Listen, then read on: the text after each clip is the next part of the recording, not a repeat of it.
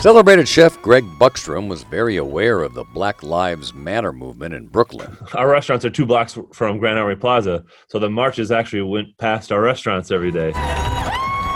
He has two across the street from each other the highly respected Olmsted and the newer Maison Yaki. Both were closed for months, so to help black chefs, And offered if anyone was interested, I could use the space for a couple of weeks to just shoot me a message. So you just basically handed people a set of keys and they Restaurant. can do anything they want. Yeah.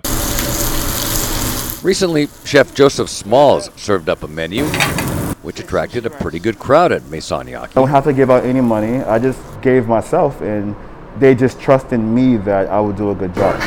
It's very hard to be a black person in the wine industry in New York. It's literally the Merlot grape that's is first pressed. So it's- Lolo Strober is the wine specialist. I think it's great. I think it, that's why I wanted to do it for us to excel, show our excellence, and be able to just shine. As for Buckstrom, he says it's no big deal, even being a million in debt.